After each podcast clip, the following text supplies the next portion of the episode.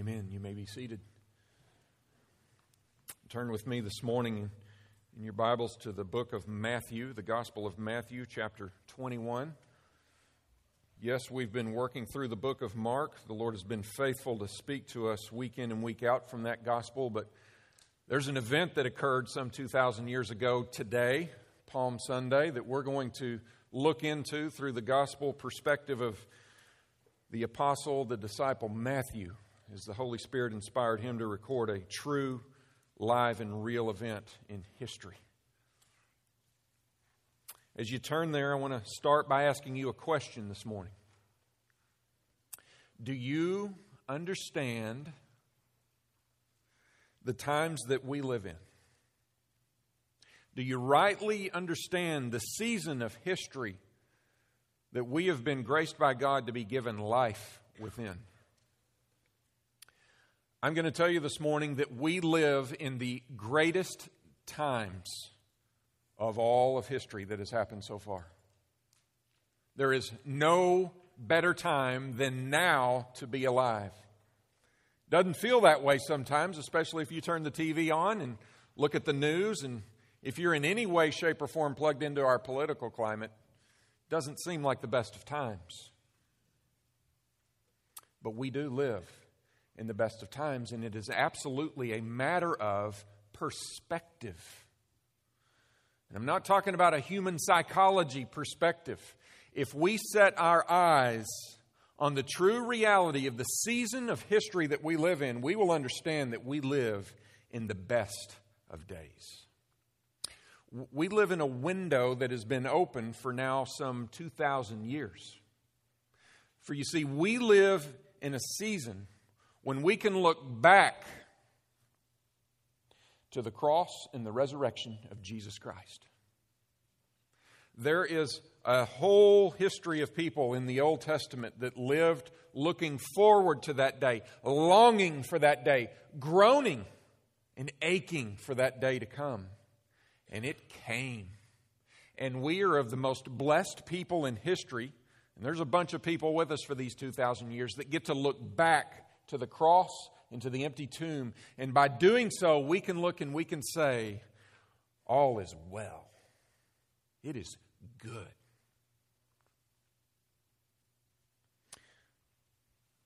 We live in a season of grace, like I said, that has existed for almost 2,000 years, but I'm going to tell you that that season will come to a close. That season began with Jesus Christ coming in the flesh that season came with Jesus on this day, some years ago, riding into Jerusalem on a donkey's colt. He came low, he came humble, and he came to die, and we needed that death. But there's a day coming when Jesus will come again mounted on a beast, but it won't be a beast of burden, it will be a beast of war. He will come on a white horse, and he will come high and mighty. And he will not come to die, but he will come to judge the living and the dead. At that time, the season of grace that we lived in will be closed, and judgment will commence and be rendered for all of eternity. And we live in a spot in time between those two events. Jesus riding into Jerusalem on a donkey, and Jesus coming back again on a white stallion. We live right there.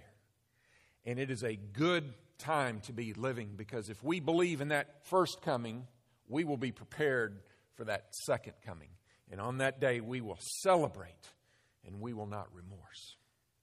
So this week, we celebrate as a church family what I said earlier is Passion Week. It begins today as we celebrate the entrance of Jesus Christ, the King of Kings, into the city of David, the Son of David into the city of David. And he rides in with one purpose only to die on Friday and to rise again on Sunday.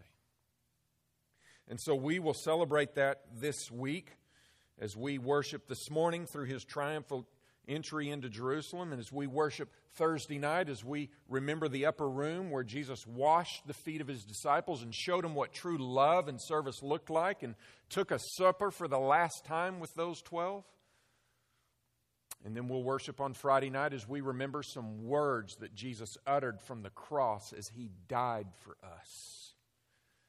And we'll gather right here again next Sunday as we celebrate the greatest day ever the day that Jesus made that tomb empty so that we could have victory over sin and over death, even in our lives, through his sacrificial substitution for us.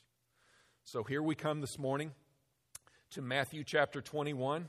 We will look at verses 1 through 17, and I've got four points of worship for us this morning. We're going to look at four elements of this passage that should stir our hearts to worship Jesus Christ authentically and genuinely. The first is we're going to see that the King himself, Jesus Christ, arranges, he arranges for his coronation as king.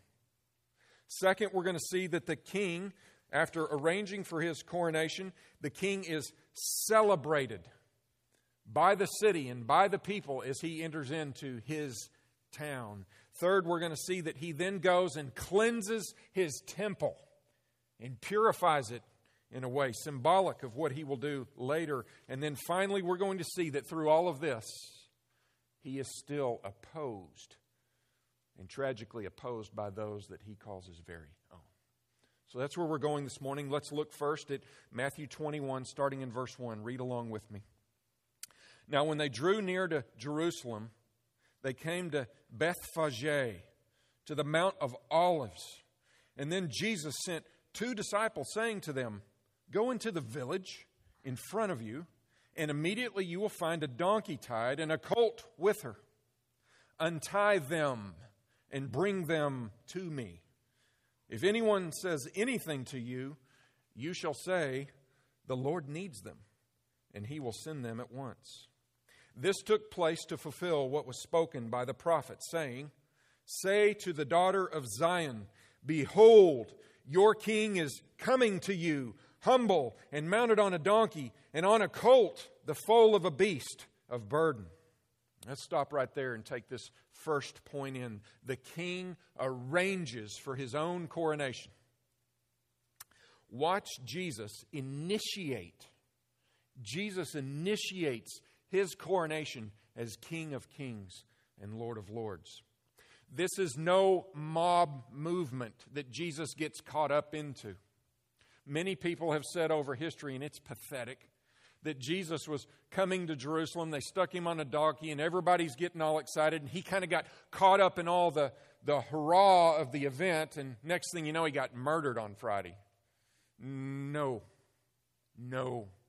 Jesus is the sovereign God, God with us. And this text says very clearly that Jesus said to them, You go into the village and bring me a donkey. I've even got the words for you to say to the one who might ask questions. And they're found, you will find them there tied up just as I have said. So he sends two of his disciples. I'd like to know who those two were. Perhaps James and John, the sons of thunder. I, I don't know. We're not given that in Matthew's, Mark's, or Luke's Gospels. But he sends these two disciples into a village to retrieve a very specific donkey and her colt. And Jesus gives them the divine password the Lord is in need of them. we understand passwords. This was a password that Jesus assigned to these two disciples, and it was the code that the owner of the donkey and her colt would know to be authentic.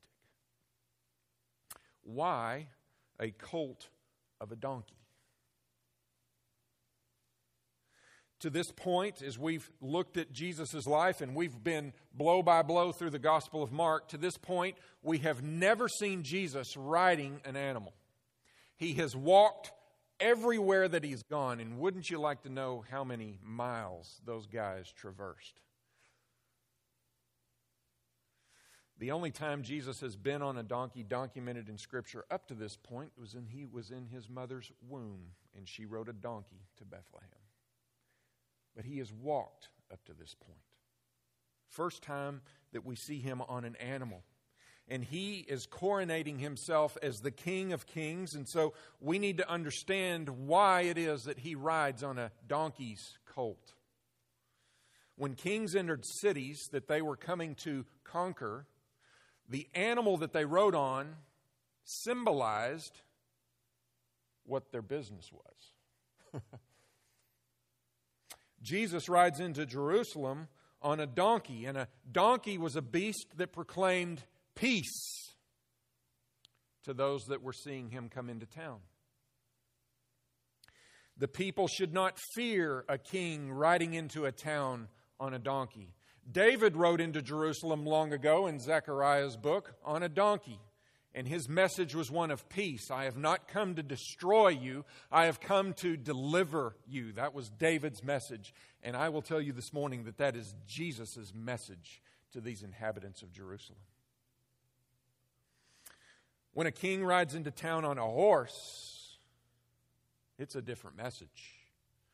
It's a message of aggression, it's a message of conquering. And it's a message that says to all of the people, you should fear and you should dread this king that's riding into town. And Jesus is not on a horse on Palm Sunday, he's on a beast of burden, a donkey. And what's more, he's on a colt. A colt. As Matthew was inspired to write there in verse 5, this was to fulfill the prophecy of the prophet Zechariah. Zechariah 9 9. You put a little note in the margin of your Bible there. This is Zechariah 9 9 happening, and here's what that passage reads Rejoice greatly, O daughter of Zion. Shout aloud, O daughter of Jerusalem. Behold, your king is coming to you, righteous and having salvation is he. Humble and mounted on a donkey, on a colt, the foal of a donkey. It was said thousands of years before this moment.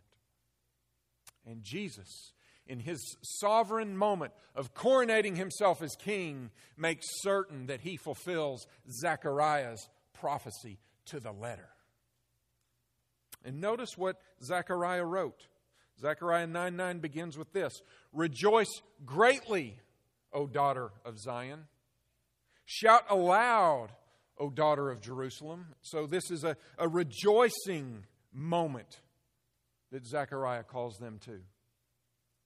It's not fear greatly, Jerusalem. It's not doom and gloom and dread is upon you. It is no, rejoice. Why? Look at what Zechariah says in verse 9. Righteous and having salvation is he. You rejoice, Jerusalem, because your king comes with salvation and righteousness for you. Not judgment, not wrath. He will receive himself judgment and wrath. So he brings salvation in Zechariah, and here in Matthew, Jesus Christ enters into Jerusalem on a donkey's colt, a beast of burden, bringing to them salvation and righteousness. And they have no idea how he will bring that about. Look now at verse 6. Our second point is that the king is celebrated. Verse 6. The disciples went and did just as Jesus had directed them. So Jesus is calling the shots here. They brought the donkey and the colt and put them put on them their cloaks and he sat on them. Most of the crowd spread their cloaks on the road and others cut branches from trees and spread them on the road. And the crowds that went before him and that followed him were shouting, Hosanna to the Son of David! Blessed is he who comes in the name of the Lord! Hosanna in the highest! And when he entered Jerusalem, the whole city was stirred up, saying, Who is this? And the crowd said, This is the prophet Jesus from Nazareth of Galilee.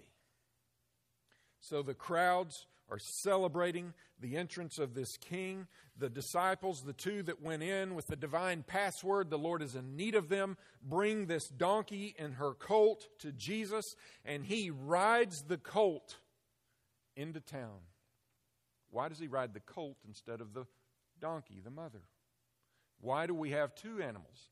Does he ride them? The text says he rides them. He sat upon them. Well, the them is the cloaks that they placed on these beasts. He rode the colt.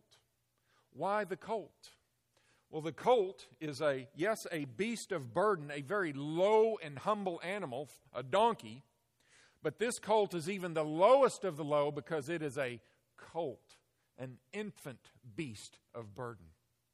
On top of that, this is a colt that has never been ridden before, signifying the, the purity of the animal and signifying the majesty of the rider because he rides one that has never been ridden upon.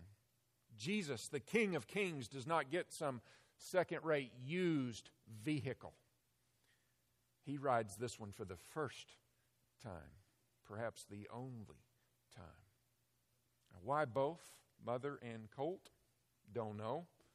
But a young colt probably needs the steadying presence of a mother because there's going to be some loud crowds and a lot happening, and this colt has never been ridden before, so one would presume, perhaps, if we just use our minds, that the mother donkey was brought along to calm this colt who had a massive assignment in history.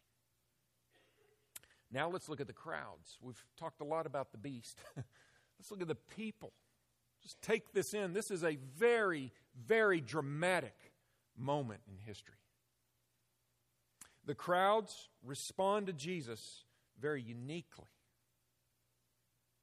Normal Jerusalem uh, population at this time, there are many people who have studied this, think that perhaps Jerusalem had 30,000 or so people. But this is the week of Passover when pilgrims from all over the region of Israel and even beyond the borders of Israel come into Jerusalem to celebrate the Passover. And some say that the population of Jerusalem during these weeks would swell, and perhaps there might have been 180,000 people in a town that normally accommodates 30,000. Waving palm branches, laying palm branches at the feet of this donkey carrying this King of Kings laying their cloaks down on the ground before him, creating a red carpet, if you will, for this king to enter into town. Why palm branches? Palm branch is a symbol in the Jewish nation of victory. So they are laying victory branches at the feet of this king who is going to conquer and truly be victorious for all of eternity. They're laying cloaks down as a sign of respect. They don't even want the donkey's feet to get dirty for this royal and regal king that's coming in. It's out of reverence and worship and respect. And look at what they say. They say, Hosanna. Hosanna is a Hebrew word carried over into Greek carried over into English. You are speaking Hebrew when you say Hosanna. It's just like the word amen. That's a Hebrew word. You're using Hebrew when you close your prayers with amen. Hosanna carries all the way through all the languages. It's not translated into any language, it remains Hebrew. And Hosanna is the Hebrew word for save, I pray. That's what Hosanna means. So they are shouting to Jesus as he rides in on this donkey Save us, we pray. Save us, O Lord, we pray. Psalm 118, 25 through 26. Note that in your margin. This is what they are saying. David writes, Save us, we pray, O Lord. O Lord, we pray, give us success. Blessed is he who comes in the name of the Lord. And that is exactly what these people are saying as Jesus rides into town. So, this coronation event, this entrance of the King of Kings into his city, his city, I'm going to tell you this morning, it doesn't look like any coronation of any king that's ever happened in humanity. The pomp and ceremony of all the coronation services of all the kings in the history were elaborate. But this one, plain and simple. No white stallion, no sword, no crown, no shield, no royal robes, no entourage of soldiers and warriors. There's a warrior. He's on a war horse, but it's not like anything humanity has ever seen because this warrior came to be killed. And this warrior rode a lowly donkey.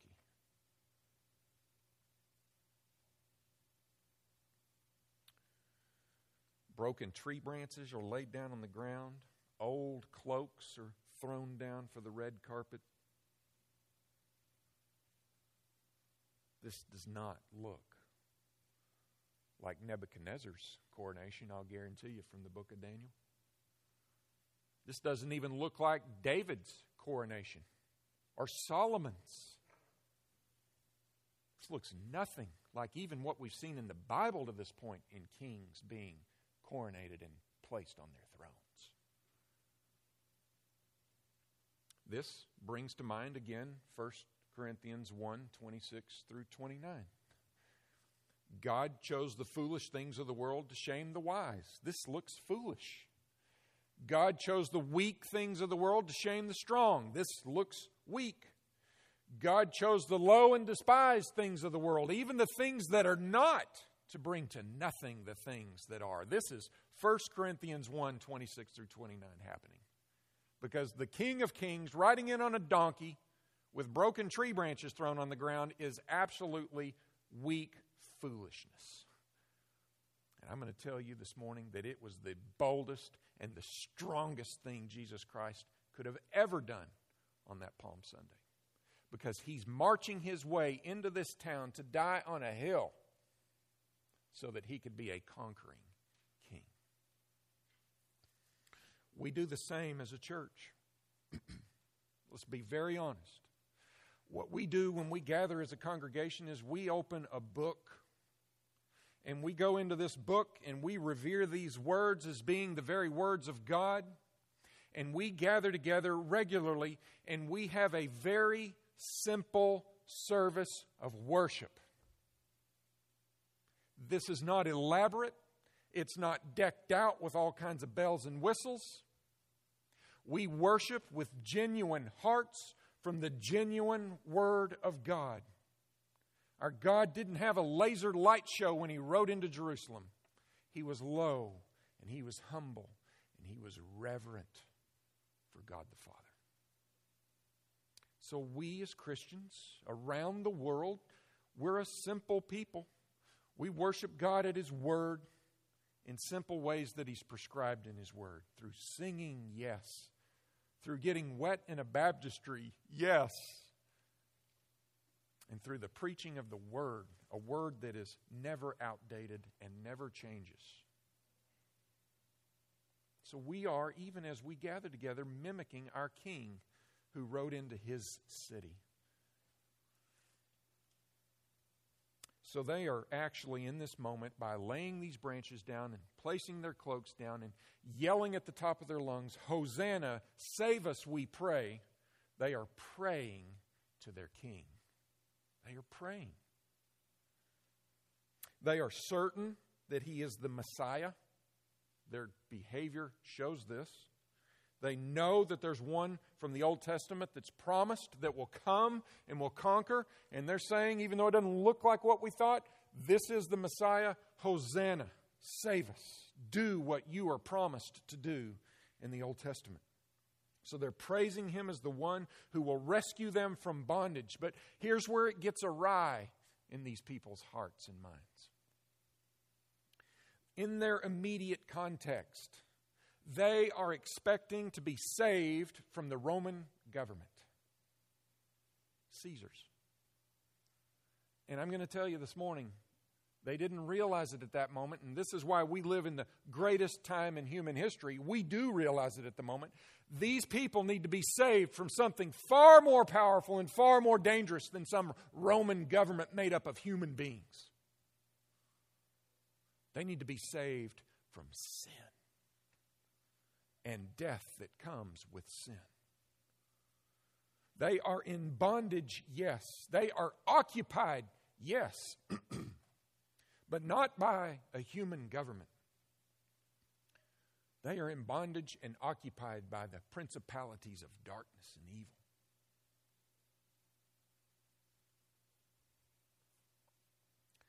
They need to be saved by, from something far more ominous than Caesar. They need to be saved from the works of Satan that started long ago in the Garden of Eden. They need to be saved from their own fallenness. They need to be saved from sin and death. And that is why Jesus is on a donkey's colt riding into town. he is going to do that. And they are asking him to do that. But he's going to do it in a way that they would have never drawn up in the sand if they were drawing a play that was about to be run. Now, one final note before we move on. this all happened on a very unique day in traditional Jewish life. For this Sunday, this Palm Sunday, it's the Sunday, the first day of the week, the first day of the Passover week. On this day, it was customary for Israelites to go and select their Passover lamb that they would sacrifice on Friday. Thank you, sir. And so they made the selection on this Sunday and set that lamb aside for Friday when they would slaughter it and sacrifice it for their sins. And that is the day that Jesus rides in to town, he is in effect selecting himself to be the Lamb of God who takes away the sins of the world. Wow. And he's doing it on his schedule. We have seen throughout the book of John, his hour had not yet come. His hour had not yet come. Jesus now knows and is delivering his hour to the moment, to the perfect moment when it will be here and he will do what he came to do, and that is to die. So as I look at this text, I pondered in my own heart, what is this, what is this application for me? And so I asked myself yesterday or Friday, have I said to Jesus, Hosanna! Save me, I pray. Have I said that to Jesus? And the answer quickly was, Yes, I have. Stephanie Horton has said to Jesus Christ, Hosanna. You didn't know you said Hosanna, Stephanie, did you? But this morning you've learned, you've said, Save me, I pray. And Jesus responded by saving you. And if you are a believer here this morning, you have said those words to Jesus Christ. But if you're here this morning and you don't know Jesus Christ yet as Savior and Lord, I am going to invite you to consider the reality of Jesus Christ. And I'm going to plead with you while we live in this window of opportunity, this season of grace before He comes again. Now is the time to say to Jesus Christ, Hosanna, save me, I pray. Now is the time. And I would ask you to join those of us in this room that have said that. And then go and tell others that He is the one that can answer your prayer, Hosanna. Number three, this king, he has established his coronation. He has been celebrated. Now, number three, this king is going to go into his temple and cleanse it. Pick up with me now in verse 12. And Jesus entered the temple and drove out all who sold and bought in the temple. And he overturned the tables of the money changers and the seats of those who sold pigeons. He said to them, It is written, My house shall be called a house of prayer, but you make it a den of robbers.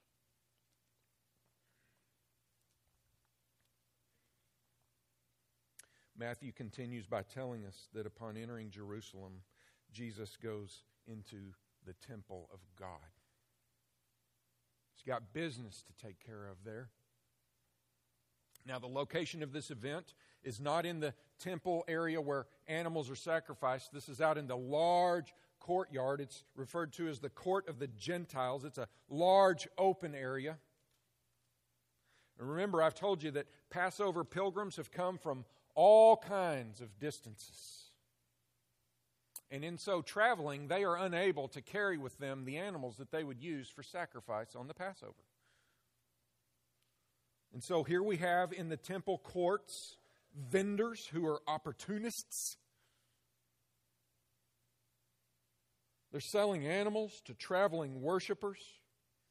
The money changers are in there. They're changing and exchanging monies into the currency that is required in Jerusalem to pay temple taxes, to give offerings. Now, these services are necessary. You, you do need the right currency to worship rightly in the temple in Jerusalem. You do need animals to sacrifice at the Passover. These are worthy services that these vendors are providing.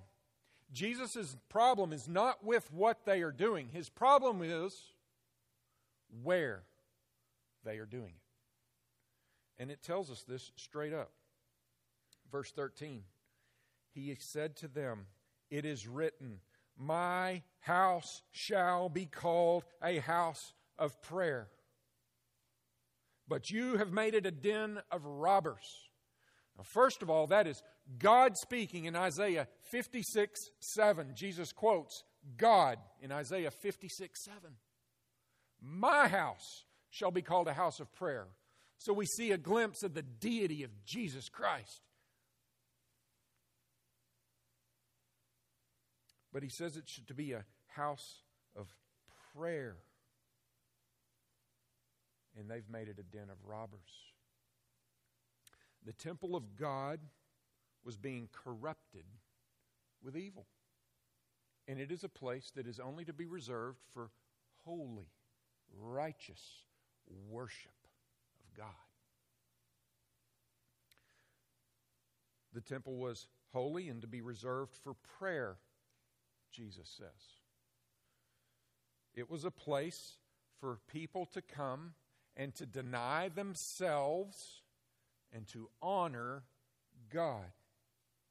These vendors are profiting themselves by selling animals.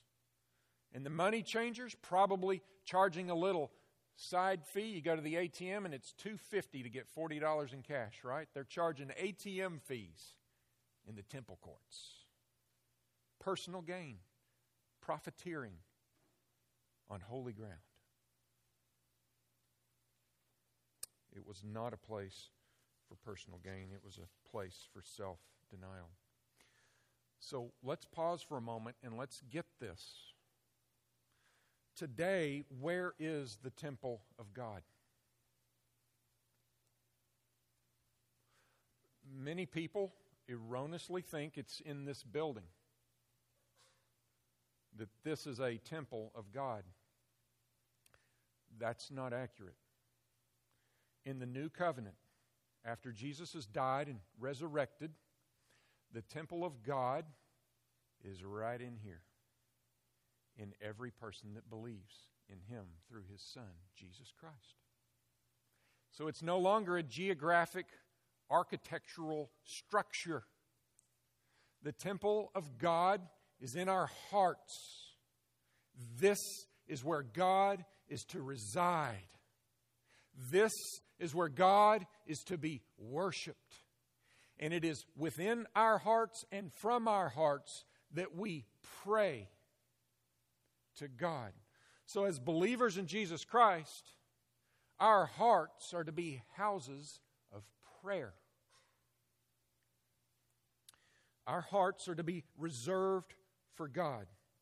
We are not to give our hearts over to the things of the world because God is a jealous God, and it's not sinful for Him to be jealous. He desires all of us, and what He wants is good for us. we want Him to be jealous for our hearts. It's good for us that God would only want us to give our hearts to only Him. It's a good jealousy. He's the only one that can be jealous and it be right. It's not sin for him because he is preeminent over all. And so he wants our hearts to be pure. Today, as I have said, begins our observance of Passion Week or Holy Week. We begin it today. The events of this week are the most significant you and I will ever observe, save for that day when Jesus does come again on a white horse. Triumphal entry today. Thursday, the upper room and the washing of the feet and the Last Supper. Friday, the cross where he dies in our place. Sunday, the empty tomb where he overcomes sin and death forever for those who will believe. Massive week in our calendars. We get it every year until he comes again. And so, as we remember these events this week, the Lord calls us to have clean and pure hearts that are wholly devoted to Him. He does not want our hearts polluted and corrupted with personal gain this week. He wants our hearts to be houses of prayer. And that prayer first for all of us is Hosanna in the highest. Blessed is he who comes in the name of the Lord. Save me, O Lord. Our hearts should say that. We must not let our hearts this week be devoted to evil. Our hearts do not need to be polluted with unforgiveness, lust, covetousness, slander, idolatry, pride.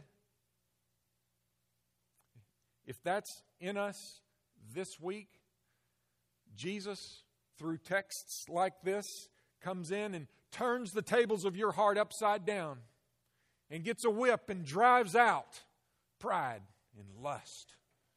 And he says, I want that heart this week to be wholly devoted to me through prayer.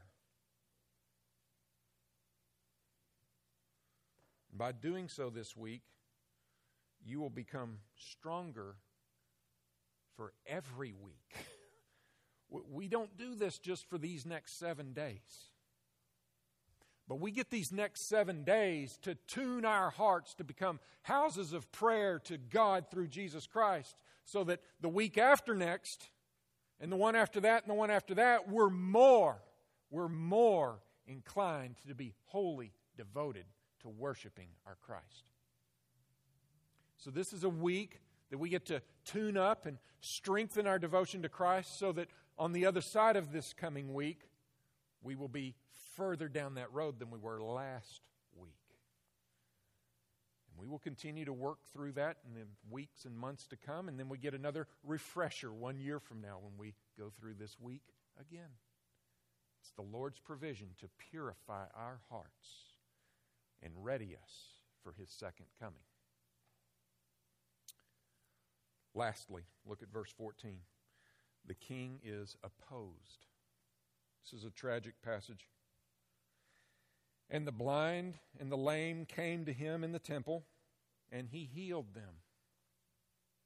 But when the chief priests and the scribes saw the wonderful things that he did, and the children crying out in the temple, Hosanna to the Son of David, they were indignant. And they said to him, Do you hear what these are saying? And Jesus said to them, Yes. Have you never read? Out of the mouths of infants and nursing babies, you have prepared praise. Leaving them, he went out of the city to Bethany, and he lodged there.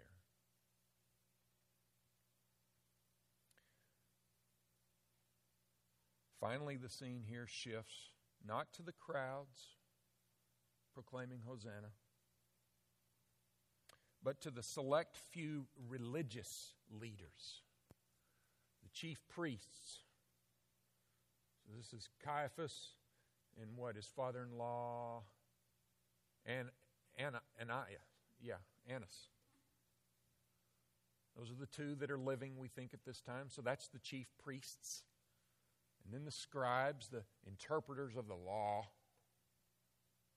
And what do they say? they say to Jesus, Do you hear what these are saying?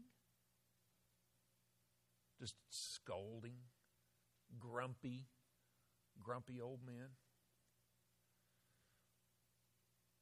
They've allowed the temple and the temple courts to be corrupted by this personal vendor gain of selling and exchanging. They did it because they themselves had corrupted hearts. Their corrupted hearts are exposed right here when they question Jesus on what these little ones are saying. They urge Jesus by that statement to shut these children down because what they are uttering is blasphemous. They're saying, Hosanna to the Son of David. How dare them say such? Straighten them out, Jesus. Do not let them continue. I, I, picture in this, I just picture children in the courts running around and skipping, singing, Hosanna to the Son of David. Happy. Mom and dad are happy because they've been saying, Hosanna to the highest. Blessed is he who comes in the name of the Lord. The kids are happy, skipping. And these grumpy scribes and chief priests want them to shut up because that's blasphemy. You, Mr. Jesus, you better set them straight.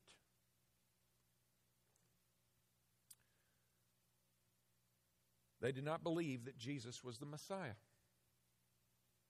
Tragically, many to this very day do not believe that Jesus is the Messiah. After all, he has not come into Jerusalem as they expected donkeys, colt, broken tree branches, dirty old cloaks. No royal entourage. It's meek, modest, humble, dirty, common. Jesus replies with yet another Old Testament passage. By the way, Jesus, when he's tempted by Satan in the wilderness right after his baptism, bang, bang, bang, three tests, responds with Scripture three times. Through this whole triumphal entry process, we've seen Jesus do nothing but go Old Testament on all these people. And here he goes to Psalm 8, specifically verse 2. Let me read verse 1 to set it. O Lord, or our Lord, how majestic is your name in all the earth. Verse 2. Or you have set your glory above the heavens. Now, verse 2. Out of the mouth of babies and infants, you have established strength because of your foes to still the enemy and the avenger.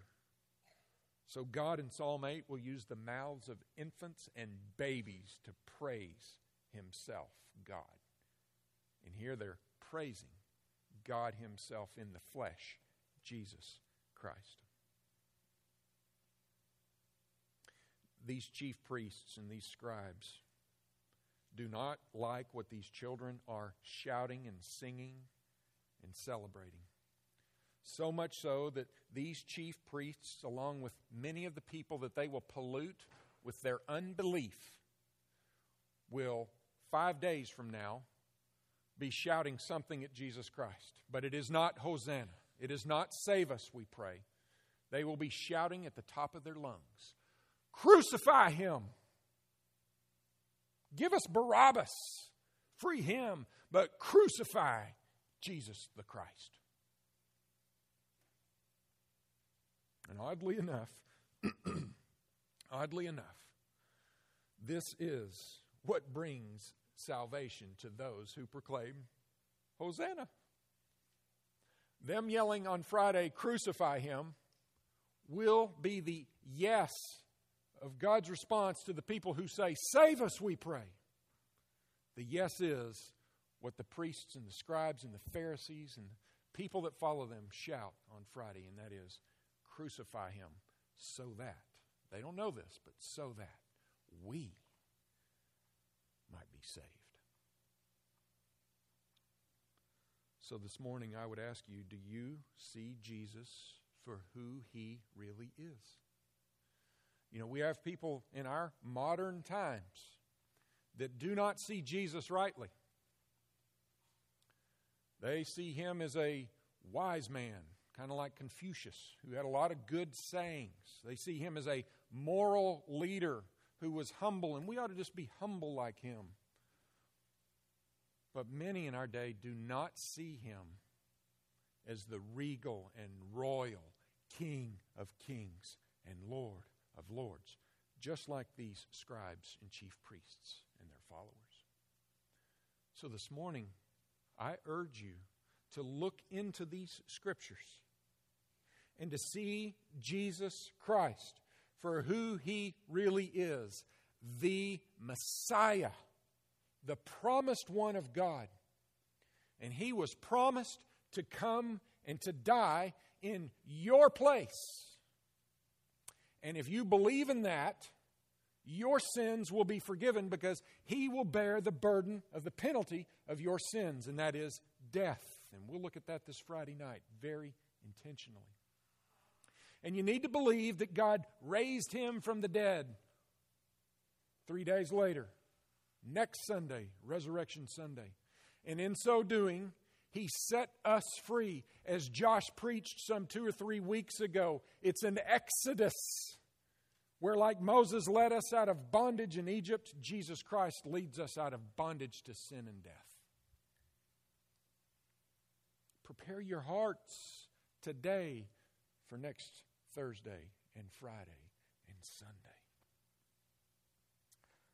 So, with this, I conclude. Jesus rode into town on a donkey's colt. This is not the method that these people at that time, or even that we would expect today, and left our own logic, would think would be the entrance of a king into delivering his people. They were more expecting what we read over in Revelation 19. Just consider the contrasts of these two passages. In Revelation 19, turn with me there, that's worth looking at together this morning. Revelation 19, starting in verse 11 we're going to read what the scribes and the Pharisees and the chief priests and the common traditional Israelite Jew was expecting for their Messiah. And the truth is, they're going to get it. they just didn't get it 2,000 years ago, but this is what they will get, and we will get one day. So, Revelation 19 11. John writes, Then I saw heaven opened and behold, a white horse. Not a donkey, not a colt, a white horse. The one sitting on it is called faithful and true, and those titles are capitalized. And in righteousness he judges and makes war. His eyes are like a flame of fire, and on his head are many diadems. Oh boy, we've got royalty here, don't we? And he has a name written that no one knows but himself. He is clothed in a robe dipped in blood. And the name by which he is called is the Word of God. And the armies of heaven, arrayed in fine linen, white and pure, were following him on white horses. No palm branches here, no cloaks. From his mouth comes a sharp sword. So now we've got the crown and the sword of a conquering king, from which he strikes down the nations. And he will rule them with a rod of iron. And he will tread the winepress of the fury of the wrath of God the Almighty. And on his robe and on his thigh he has a name written King of kings and Lord of lords. We live in the greatest of times in human history. Oh, please see that we do. We live in the time after Jesus rode humbly into Jerusalem on a donkey's colt, not with royal robes and crowns and a sword to strike down his enemies. He's not dipping his robe in blood of his enemies that he has slayed. No, he came in peacefully. In fact, he came in to be slayed himself. And the only blood that was going to be on him was his own.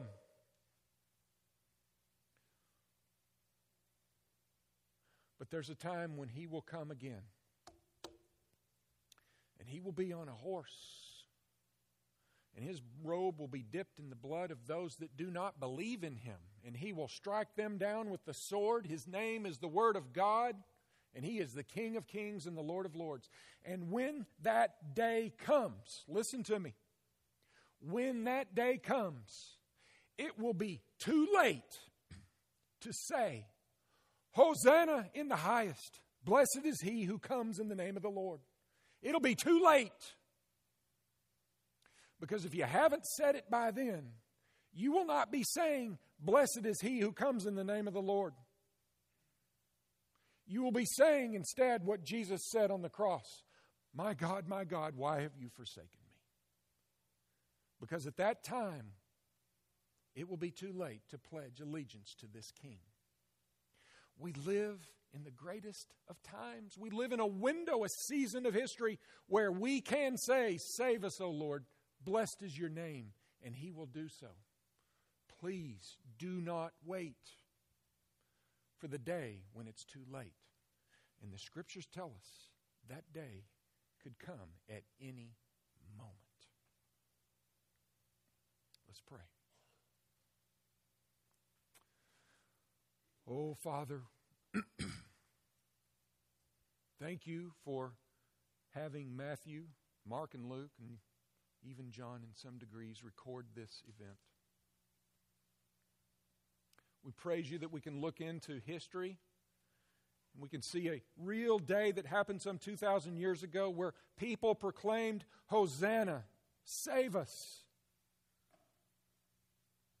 And we see that five days later you did by having Jesus Christ die on a cross and to save people from their sins. And by raising him on that third day, next Sunday, bondage is broken, freedom is given because sin and death have been conquered by resurrected, born again Jesus Christ. Father, I pray that those in this room that believe in this Jesus would worship more authentically this week for having looked at this event in Scripture. And that by doing so, they would be more and more pure in their hearts in the days and weeks and months and years to come, should you wait for more time. Father, I, I know every time that we gather, there are people in our midst that do not yet believe in this Jesus. We welcome them here. We're so thankful that you've brought them here.